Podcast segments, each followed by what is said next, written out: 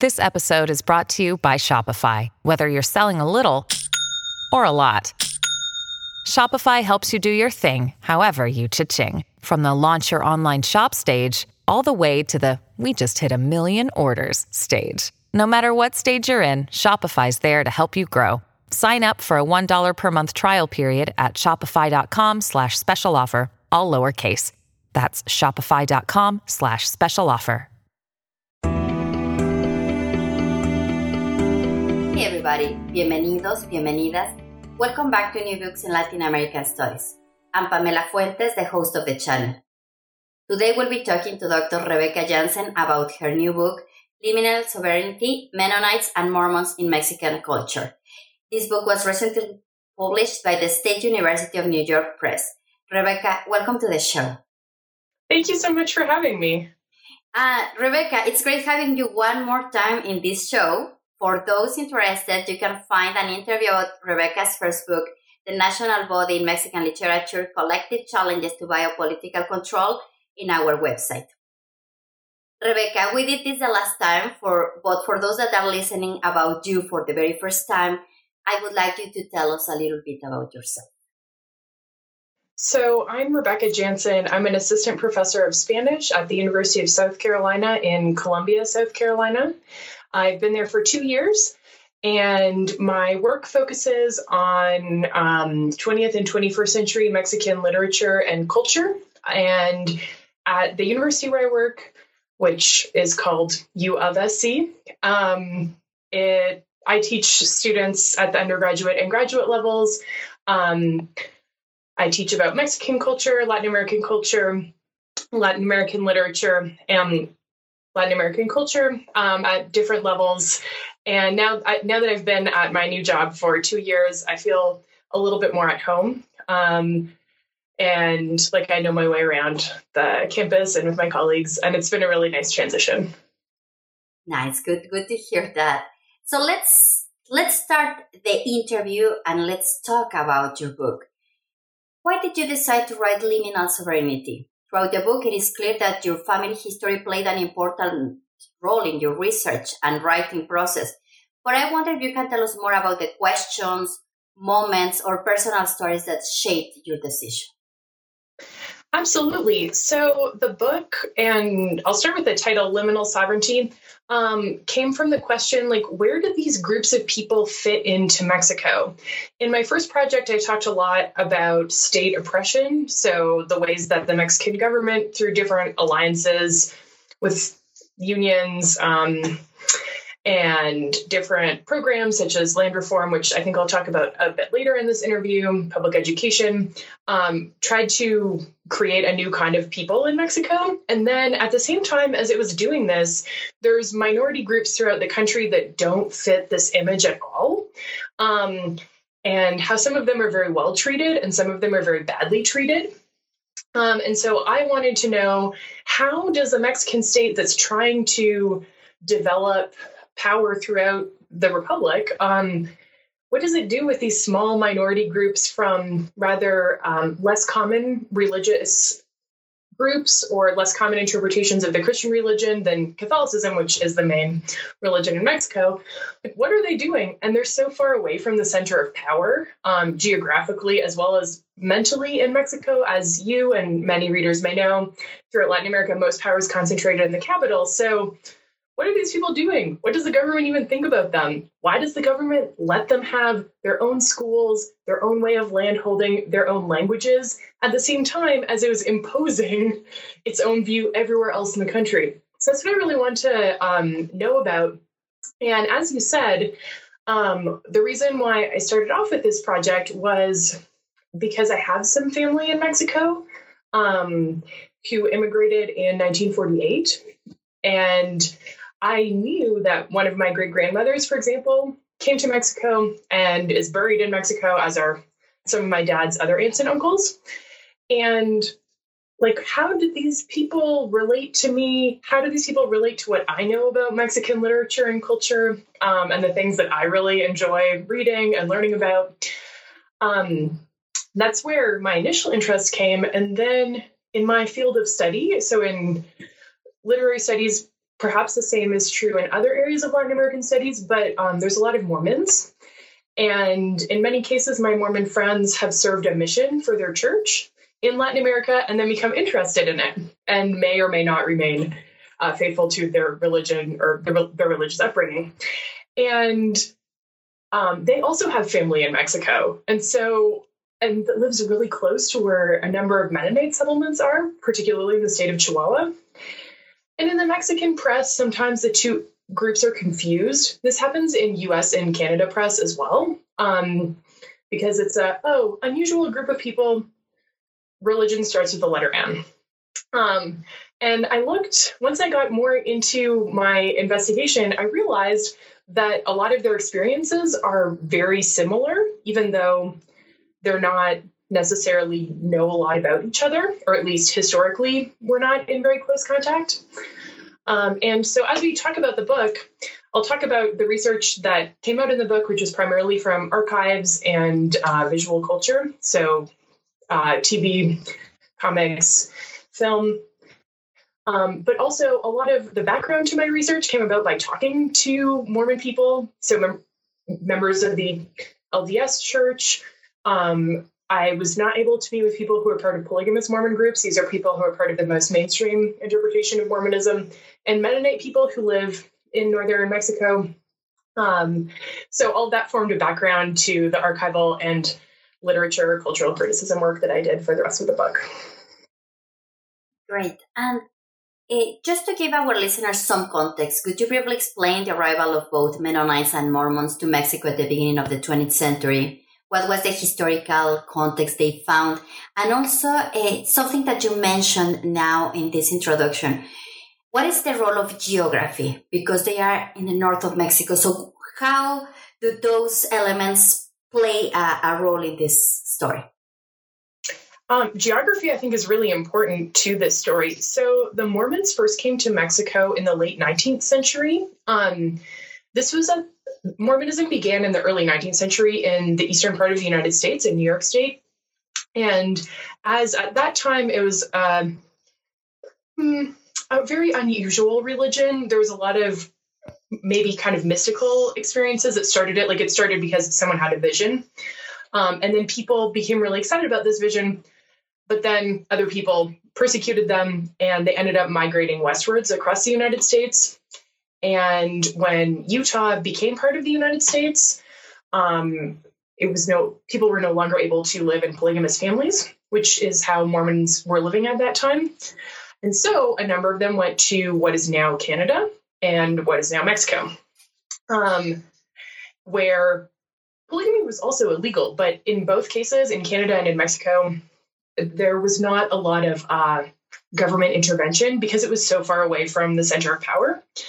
Um, and in the case of Mexico, th- so this is late 19th century, Mexico is trying to become modern. Um, the president and dictator Porfirio Diaz tries to modernize the country with railroads um, and better communication and transportation throughout the country in connections with the um, United States to the north. Um, and Mormons fit into this being American, being able to speak English. They were perceived to be a group that could help Mexico modernize, that could like help Mexico become better. Um, oh, at that time, Mexico invited all kinds of different immigrants and tried to have them settle in areas that where the government needed loyalty. so where there were people there, but indigenous people who may not have been loyal to the government or people who were prone to conflict with forces from the central government headed in the capital. Um, then the Mexican Revolution happens, and a lot of the violent conflict associated with that occurs in um, states like Chihuahua and Sonora, where Mormons were living. And so they leave. Um, we're just going to skip through the Mexican Revolution. I believe that the New Books Network has other podcasts that talk more about that. But briefly summarize um, very unstable, and the Mexican government needs to try and recover sovereignty in the north um, once it dies down and once it is so once it establishes a constitution in 1917 and then tries to implement policies in the ensuing decades that come out of the constitution. So some Mormons come back to their homes that they've had um, prior to the revolution.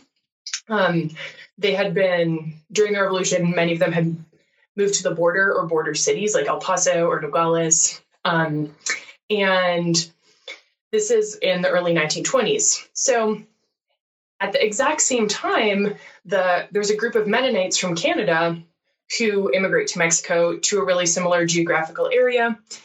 Uh, in both cases, the Mexican government is excited to have these people because they're going to be loyal citizens, um, because they make special negotiations with the government to be able to live in ways that align with their religious beliefs. By this time, these Mormons were no longer polygamous, um, but to be able to live with their own landholding patterns that were a little bit different from um, other landholding patterns in Mexico. The Mennonites are particularly interesting to me at this point in history. They came to Mexico specifically so they could live in colonies um, where they would have a secular and a religious leader um, and then like a large tract of land divided into villages, where every village would have its own school in the German language based on the Bible. And this is at the same time that the Mexican government is literally shutting down schools that are Catholic um, or engaged in armed conflict, the Guerra Cristera, with the Catholic Church because it doesn't want there to be that influence in education. But it's like, oh, in the North, far away from us, for these immigrants from Canada and the United States who are white, we will let them do what they will do because of some misguided belief. Well, I believe it's a misguided belief that they would integrate and better Mexico. Um, Whereas, for, from the perspective of these two religious minority groups, they just wanted to be able to live their lives in a way that was meaningful for them and in a lifestyle that is outside of the norm in the countries they were coming from. But, and Mexico let them do that. So it was mutually convenient, but I don't think that both sides of these agreements really fully understood each other. Yeah, I, I, and this is just paving the way for the next question because in Liminal Sovereignty, you explore the complicated relationship between Mennonites and Mormons and the Mexican state. In chapter one, you look at the interaction between bureaucracy and migration by looking at the cards the government required for resident foreigners from 1926 to 1951. How do these cards are related to a racialized construction of the nation during those years? So at this time, I will let your listeners know Mexico is developing, and they may know already, um, Mexico is developing a philosophy of mestizaje propagated by Jose Vasconcelos, who was in the 1920s Minister of Education, who wrote a utopian essay in the style of 19th century utopian essays about how he thought Mexico was going to be a leader for the nations because it was going to bring together all of the best parts of different races, but primarily indigenous and European. And this doctrine is very strong. Um, it remains strong in Mexico uh, on a rhetorical level. Um, for example, there's a subway station called La Raza in Mexico City, which seems um, unusual to a foreigner the first time that they visit this country. Um, but you realize that these ideas are so powerful that they make it into um, institutions that people use every single day.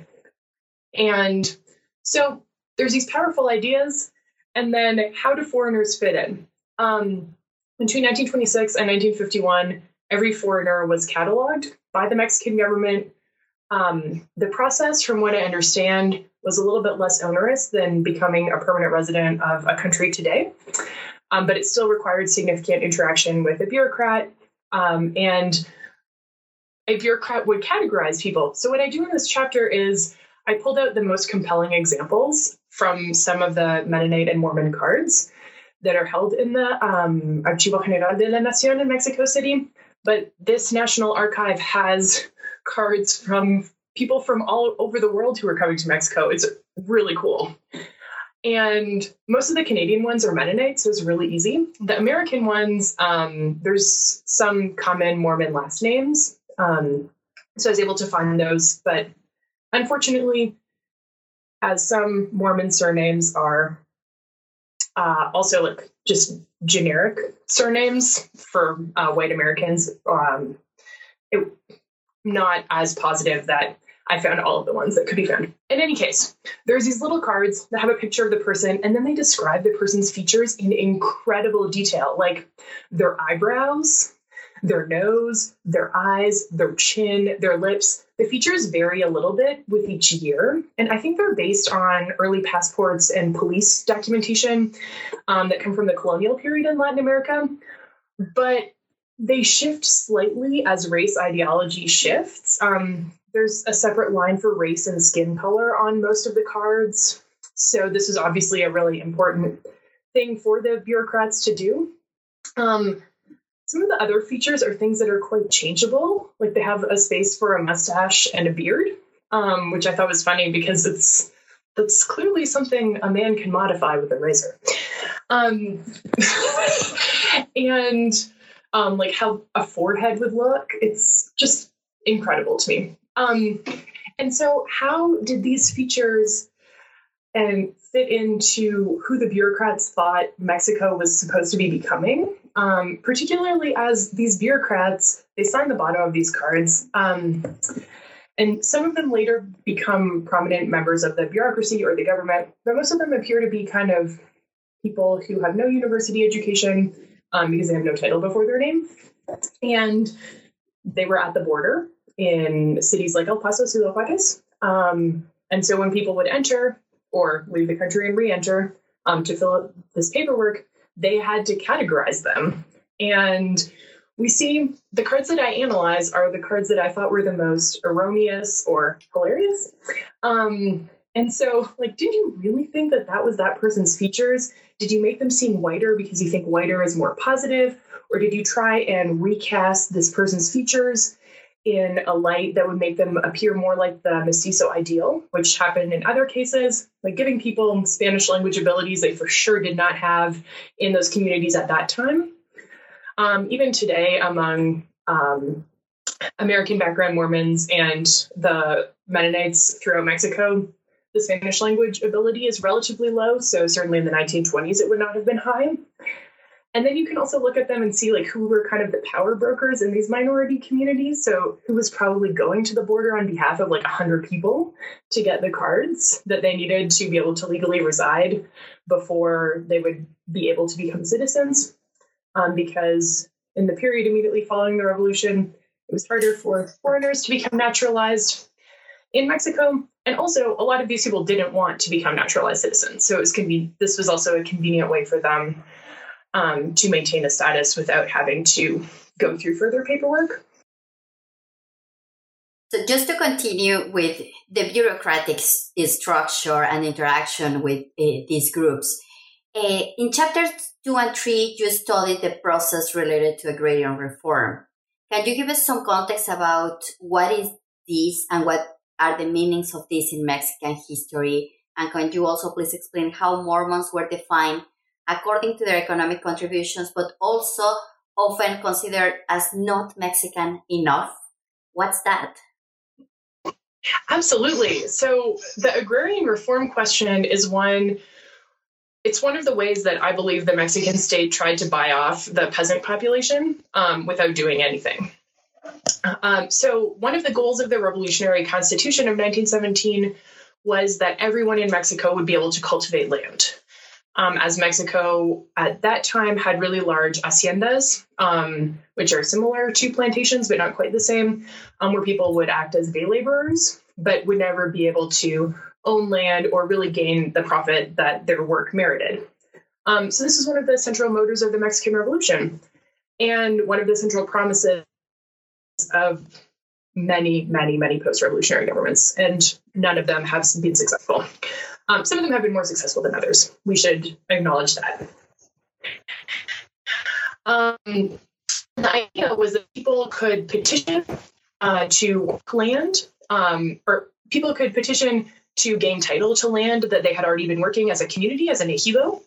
Um, and so land would be redistributed from people who own what I would say is so much land my mind cannot even be wrapped around it. Um, and then they would just have small plots of land that would be commute would be run by this ejido community, but would still have a very close relationship to the state um, because the state was ultimately in charge of ejidos. Land reform occurred in a number of ways through a number of ministries um, affiliated with the Secretaría de Reforma Agraria, so the Agrarian Reform Ministry, um, and its relationships with various peasant organizations um, and various um, broader ejido organizations. But the type of land reform that's most pertinent to what I look at in my book are ejidos. Um, and one way that the Mexican government redistributed land was by doing it with land that was not really good for cultivation.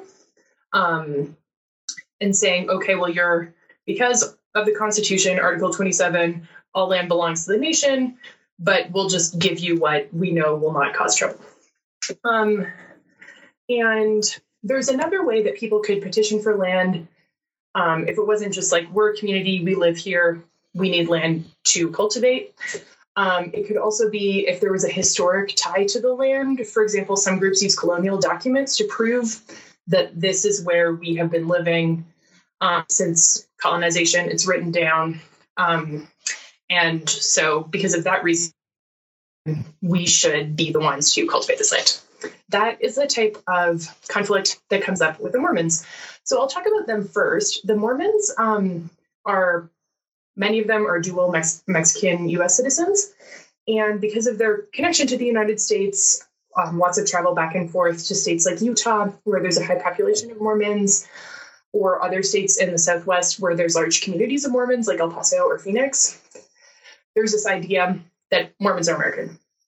And at the time that Mormons first came to Mexico, and even in the years after the revolution, like that was not that long after the Mexican American War, where Mexico lost approximately half of its territory to the United States. So the idea of the US as an invader, also, of course, US foreign policy, um, creates this idea of the US as an invader. And so Mormons are perceived in some of the documents that I analyze as foreigners, but as foreign invaders, not just American foreigners. And the particular conflicts that arise that I found the most interesting were ones where people were making a claim based on the fact that a colonial document, so this conquistador, Teodoro de Croix, um, he says, okay, I'm going to build a church here in eight, uh, a means of colonial measurement, um, possibly miles or kilometers, but I will allow the colonialists to interpret those documents better than I can. Anyway, he's like, okay, this is the land where these people are living. And so these people had been working the land first for the church, and then when Mexican uh, churches could no longer own land for some hacienda owner, then the land was sold to Mormons. Um, but these people were able to make a claim to the land as being theirs after the revolution, once the revolutionary governments, um, so after 1917, say, yes, you can make a claim to the land in this way.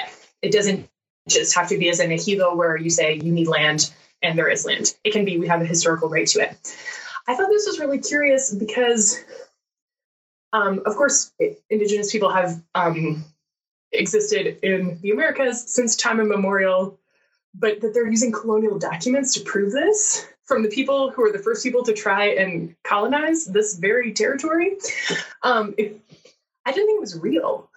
Um, but I looked at it, I saw the documents in the Agrarian Archive, um, and in the Mexican National University has um, wonderful libraries that talked about this as not being only in that community, but in different regions of Mexico, this has been used successfully.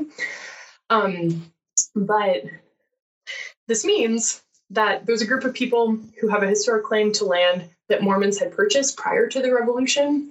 And land title in Mexico is very sketchy um, to begin with, but particularly in the pre and post revolutionary era, like if they would recognize certain types of titles, and if they would say, oh, well, you're a foreign invader, like it doesn't really matter. This land could never have been yours because you're foreign, so you shouldn't be able to own land, um, which was the case for some years um, in the early 20th century, but was not the case in the 19th century. So there's um, interesting conflict that arises from this, and that, to my knowledge, is ongoing.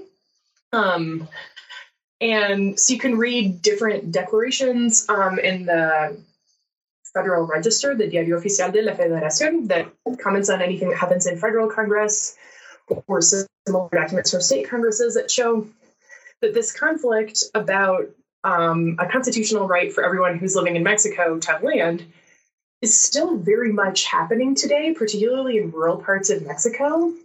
Um, and that a lot of presidents, the two most famous that I can think of are Lázaro Cárdenas in 1934 to 1940 and Luis Echeverría 1970 to 1976, really ramped this up to try and gain votes. But any president who want or um, state leader or local leader who wants to kind of gain traction with rural Mexico is going to do it with this language. And you can see how this ejido's um, I don't know if popularity is the right word, but it kind of ebbs and flows depending on who is in power um, and how they try and employ this revolutionary rhetoric even long after the revolution, which we're now at 102 years after it, uh, after the Constitution. Who knows when it ended? That is up for historians to debate. Um, but 102 years after this Constitution promised people land, that there's still ongoing court cases um, about it and that Mormon people feel like they bought the land, so it's theirs. So, also, two very different conceptions of property ownership. Um, it's something that I just found fascinating. Um, and that among both minority religious communities, so Mennonites and Mormons, um, there's an additional uh, area of conflict around land is with drug trafficking and um, this is something I didn't get to in the book. It's something I've actually learned more about in the last year or so. But that um, sometimes cartels will buy land or use it just to have it. They won't use it for cultivation, um, but they'll use it kind of as a power play. Um, and the states where this happens are often states close to the border, like Chihuahua, where Mennonites and Mormons live. Um, Mennonites live in other states as well, but border states or states that have a lot of natural resources. Um, so states that might border oil rigs um, uh, along the Gulf of, not the Gulf of Mexico, that's the United States. Um, states like Veracruz. Um, so it's very, it's a tactic that they use for this that adds kind of another wrinkle to the complexity of understanding land ownership in Mexico. Um, the case with the Mennonites, or the cases that I look at with Mennonites, are more straightforward. It seems like a group of people in the state of Zacatecas, so kind of north central Mexico, um, wanted some land. They petition, it's supposed to be granted. The person whose land is being redistributed to peasants at the same time sells his land to a bunch of Mennonite peasants um, who, uh, since this was in the late 1960s, early 1970s, very unlikely still that they would have been familiar with Spanish. Um, perhaps their leader would have understood some of the co- potential complications around land ownership, but again, quite unlikely. Um, and what was so interesting to me about that case, I don't think I need to go as far into the details, but how it sheds light again on some of the bigger questions that I think are important in Mexico, like who has a right to this land?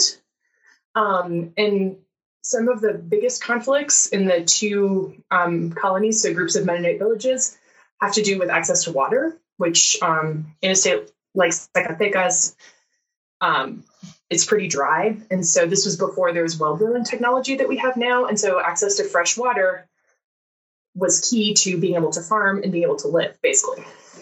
So um, it's interesting to see how someone in power was taking advantage and positioning two groups against one another.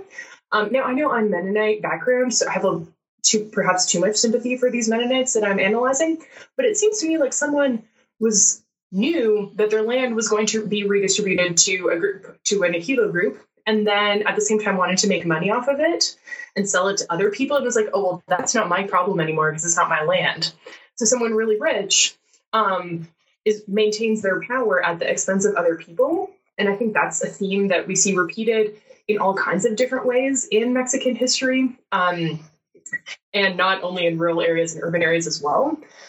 Um, and that's what I found so troubling. And also how in one of those cases, Mennonite leaders um, develop a close relationship with their presidente municipal, which is like a mayor, but was also for a surrounding area that wasn't only the town, that included some of the municip- the rural municipality where they live, and so was able to use armed guards to expel people who the Mennonites call agraristas, but I think are properly ejido activists. Like they were just trying to live on the land that they were promised.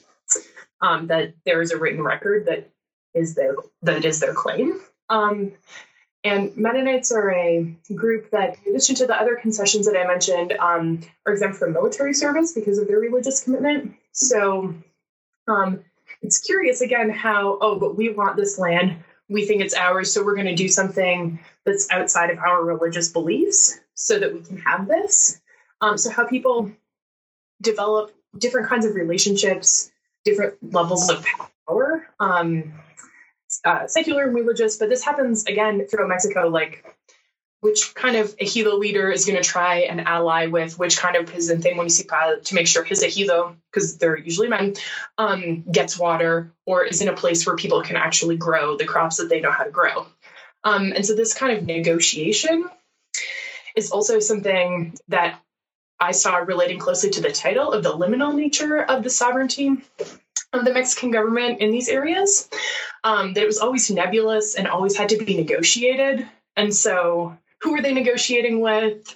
What were they doing? Um, and that kind of thing.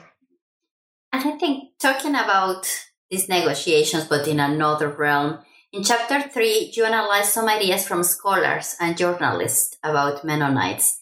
Most of them seem uh, seem to look at Mennonites as a problem or a group that somehow is problematic that they did not belong to the nation because they don't speak Spanish or uh, because they uh, kind of that they are not assimilating to that. How? What are the most common ideas you found from journalists and uh, scholars? Like, I mean, these are very old pieces, like, but it is really interesting. And you you made this overarching analysis from it pieces from the beginning to like you covered several decades. So what are the most common ideas you found and how did you explain them? That is a great question. So I read a number of um, undergraduate theses in Mexico. It continues to be very common for a bachelor's of arts or science degree for people to write a thesis. And they're incredible sources of information because they go really in depth on a very limited topic. And so the one that Pamela just mentioned is from 1948. It's about Mennonites in the North. And then the other um, sources that I look at are primarily um, from news media. There's a feature, like in a series of um, magazines about Mennonites um, from, I want to say, late 1960s, early 1970s.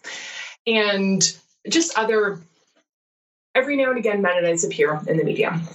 Um, and I think that idea, overarching idea that I got from all of this is like, is uh, an idea that I would classify as somewhat like xenophilia. So, like, obsession with this minority group in a way that's not entirely positive because it's too positive. So, most of the time, they look at this, these group of Mennonites who, if you go to a Mennonite colony, they're really beautiful. Um, there's some near Cuauhtemoc in the state of Chihuahua that are really um, well established to receive tourists. So if you want to go, go there. Um, and it's like, oh, these people are so beautiful. They have like order because it's a cultural thing. Everything needs to look ordered. Your yard needs to look a certain way. Your crops need to look a certain way. And so for some people from other parts of Mexico, they see this as being better than the ways that Mexican people might organize their crops, like traditional styles of farming. I don't know about farming, so to me, it all is a mystery. Um, but it's this like overly positive view, which I found somewhat troubling. Um, but then at the same time, like, oh, these people are doing good things, but we still want them to be more Mexican, like to be like the other Mexicans. In the 1940s, um, and even in some of the documents about agrarian reform, Mennonites are not referred to as Mexican, but by the 1970s, Mennonites living in Mexico are Mexican. Like they're born in Mexico, they're naturalized citizens. So the idea is also that they would come in to this mestizo vision that they would be part of it um, in a way that I don't think that if the Mexican government in the 1920s had really understood Mennonites, I think they would have known that the assimilation wouldn't have really happened. Um, from my experiences, there's Mennonites in a number of Mexican states, but most of them are concentrated in the state of Chihuahua, um, but also near Nuevo Ideal in Durango is a fairly large community.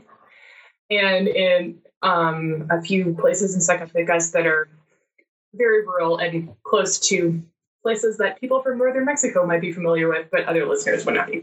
Um, and in some of these really rural areas where there's not a lot of people in general, people have be, have created informal um, integration, and but in other places, not at all. So it continues to be like a fascination from the outside with Mennonites, um, without really, I think, getting to know them but I think that that is from both ways. That in Cuauhtemoc, in the state of Chihuahua, their people are really um, invested in building bridges um, formally compared to some of the smaller places. But I think also that that's not what everyone there is interested in doing. So it is. I'm curious what the future will bring.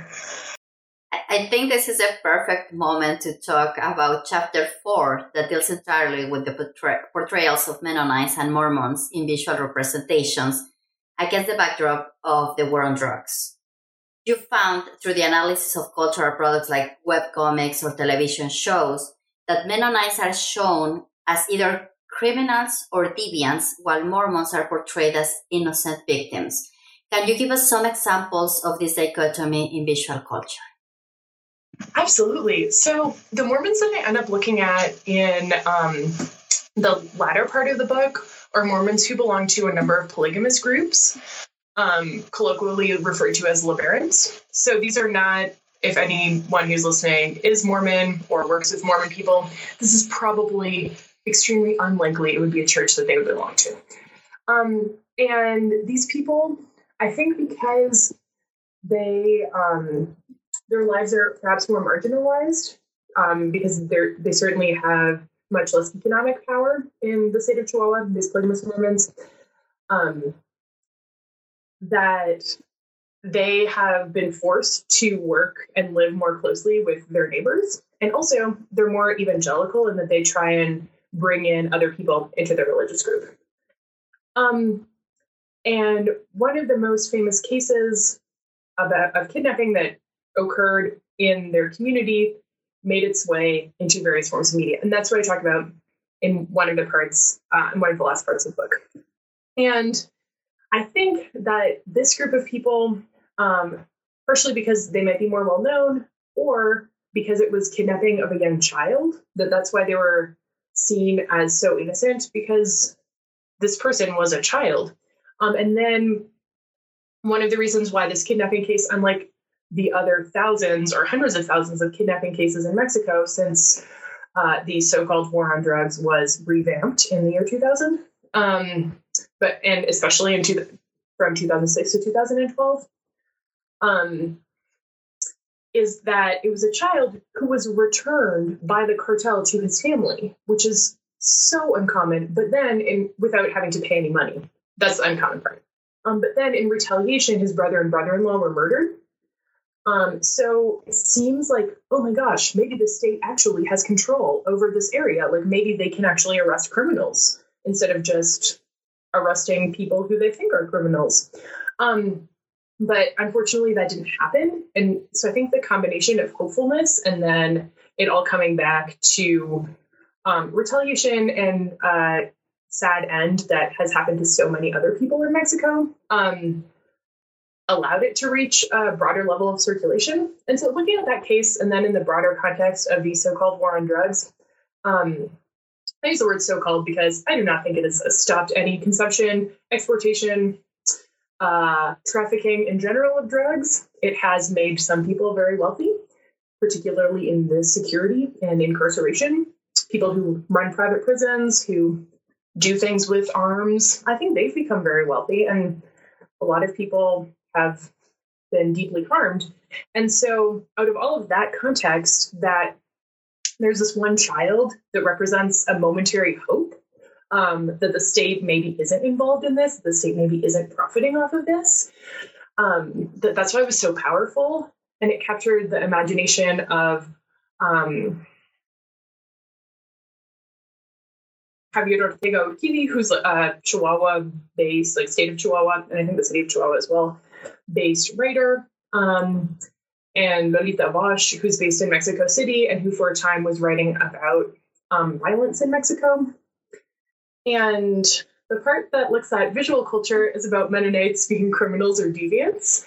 So um, I know about five or 10 minutes ago, I was talking about how Mennonites were seen as like this perfect group that we just wish would integrate more. And I think that because this is in the background, um, that Mennonites being arrested for drug trafficking, which has happened, um, is so perhaps unprecedented. And that's why it's so exciting. It's like, oh, I thought you people were good, but you're actually just like other people. Um, that this makes for good news. Um, and it also makes for really interesting uh, web comics and television shows. so um, this web comic is called Macburro. It had like 20 um, installments, and by installments I mean like one page um, installments online. And in it, it's in Tijuana, which is not an area where Mennonites really go. Um, and it's a group of people selling cheese, which is something that Mennonites are known for. The dairy industry is an area um, where Mennonites in Mexico have made their mark, particularly again in states like Chihuahua. And so it's like these guys in a bar where Mennonites are thought of as people who don't drink. And um, it's just so funny that these people are like in a bar with gangsters and there's allusions throughout the comic to organized crime from Japan and Russia. Um, and so, like, they're there with these guys and they're like, chopping up bodies to become tacos. It's kind of gross. Um, and so they're seen in this way. And then there's a really funny Televisa show called Los Héroes del Norte. Um, and there, it's a group of kind of misfits, misfit men who uh, create a band. And they pick, they um, acquire a Mennonite member because he's selling cheese in a strip club, which is a place like where Mennonites aren't supposed to go, but he's doing the most Mennonite thing. And he's wearing the stereotypical male Mennonite outfit, which is overalls over a button down shirt and a hat. And then their band reaches a certain level of fame. And even at that point, when he's wearing like blingy overalls, they're red. He does, and everyone else is wearing pants, like you would expect um, from a musical group from Northern Mexico. And um, all this to say, like the details to me are fascinating, and I could go really far in depth. But to see, like, oh, this is a group that's like not that big compared to the Mexican population. I'm estimating probably 150 to 200,000 people um, throughout the entire country. And the Mormons estimate like five or 6,000 who are US background. And there's about a million Mormons in Mexico from all from all backgrounds. So more typical Mexicans, um, like urban, rural, indigenous, whatever. Um, there's Mormons everywhere. So the people who are making the news are from such small percentages of Mormons in Mexico, and then from this really small religious group. Like, how come they're the ones who are picked. Um, I think it's because they're a minority, so it's in some ways easier to say something about them um, instead of having to make a big political commentary. Say, oh, well, hey, that's kind of funny that like uh, the person when they're like trying to get their passports, this is the Héroes del Norte, um, like the Mexican bureaucrat didn't believe that they were Mexican. Um, that's a way of commenting on the Mexican bureaucracy and also on like who gets to be Mexican um, and who gets to leave Mexico and go to the United States with their papers. Um, for the Mennonites who are white, they can go, they eventually get their papers and it's not a problem. And when they get lost in the desert, they're rescued. Um, whereas we know that that's not the case for thousands and thousands of other people. Um, and so I think it's a way, or I read this as a way to comment on some of the really pressing issues that I think the, the TV show or the comic or the portrayals of Eric LeBaron, the child who's kidnapped, um, comment on this incredibly complex and disturbing situation. Um, but they do it in a slightly different way than what we might be used to from watching the news or plays or other um, literature or um, political and social commentary. And I don't want to end this conversation without asking this. You used a vast array of sources for your book, like from the archive, a you you visit a you, you you travel to several places. You had conversations. You you had your own personal observations. You used photographs. You used movies. Anyway, as I mentioned, a vast array of sources. Um, can you tell us which source or story or conversation you had during your research process? Uh, which one made the major impact on you and why? I had so many wonderful conversations throughout this project. So, for several years before I began, um, colleagues in my field started recommending sources to me um, that they thought I might be interested in. Um, and a few friends who are from Nuevo Ideal in Durango told me about like their childhood impressions of Mennonites, um, which was really quite something. Uh, one of them told me that Mennonites are known for making hamburgers in that part of the state of Durango. Um, yeah, but when I think about um, one of the places that had kind of the most impact for me in trying to piece all of this together. Um, I think there are two situations. So one of them, I was staying with a Mormon couple, and um, they hosted me for several days, and I had never met them before. Um, I just had emailed with this man's brother, who had been a professor of Latin American literature. He's now retired, and this couple is also retired. Um, but they were so willing to explain their lives to me, explain about their community, explain about their faith. They took me to church, they took me to a funeral, they took me to a wedding. Um, I'm not Mormon, so you need to be Mormon to go to like the religious part of a Mormon wedding, but I went to the party part. so that was great. um, and that these people and all kinds of people actually in um, northern Mexico, but particularly these Mormon people who like they didn't know anything about me. They didn't have to be nice to me.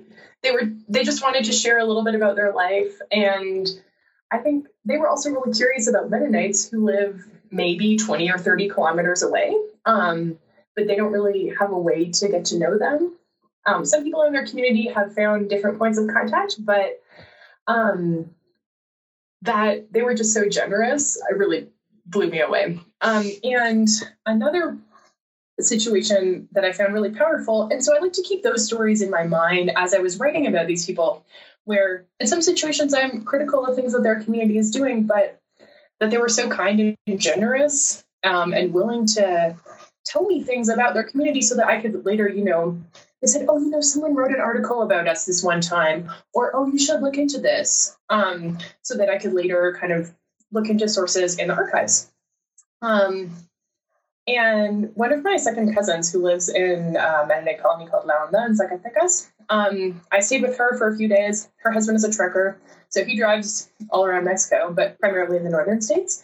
And so she's at home, um, and we don't really speak any of the same languages. Her husband, as he's a trucker, um, and you know, drives and talks to people when he was do, like doing shipping work. When he was at home, I could talk to him because we both spoke Spanish. Um, but with her, like she spoke a little bit of Spanish, had worked as a migrant farm worker in Canada, so spoke a little bit of English. Um, and I kind of understand Low German and kind of understand German.